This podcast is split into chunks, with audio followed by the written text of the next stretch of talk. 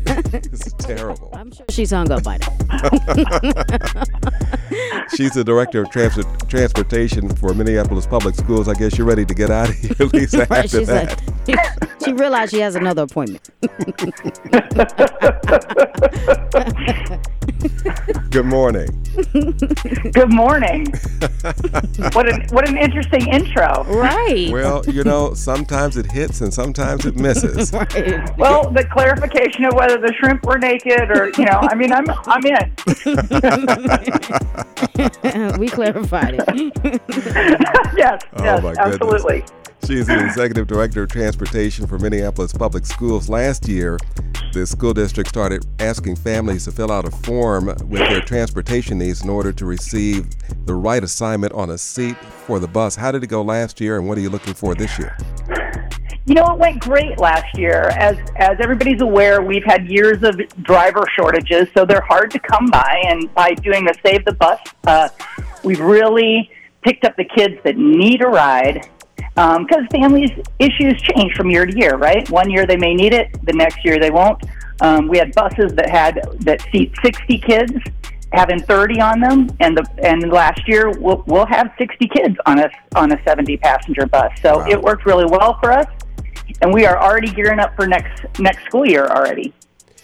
So, so does this mean uh, is the save your seat? Is it assigned seating, or you can still sit where you want? Nope, you can sit wherever you want. It's just a matter of where's your home, where's your school, and where you need to go at the end of the day. Is it daycare? Is it home? Is it a treatment school? Um, those are the kind of details we want to get. Lisa Beck with us this morning, Director of Transportation, the Executive Director of Transportation for MPS. So, are there timelines? Do you, when do you need to have this information from families in order for you to help them? All right. Um, it started. It started May fifteenth.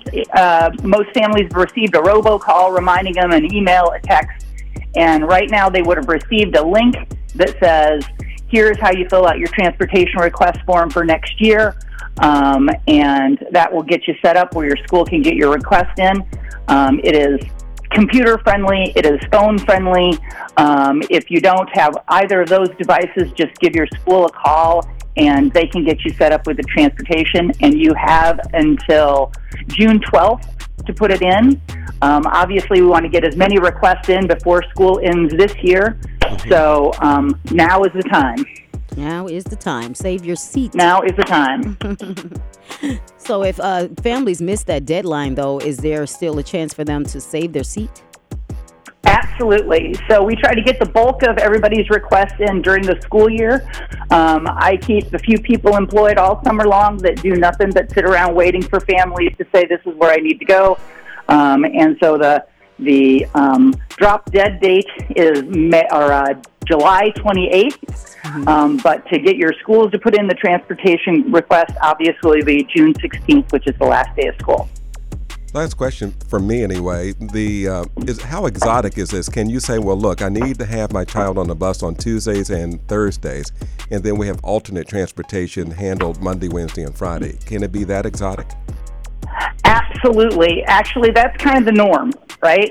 Um, my child goes homes on Tuesday, Thursdays, but daycare on Monday, Wednesday, Fridays. Or we have a special after school program on Tuesdays and Wednesdays, but not Thursday, Friday. So, absolutely, that is uh, that is part of it.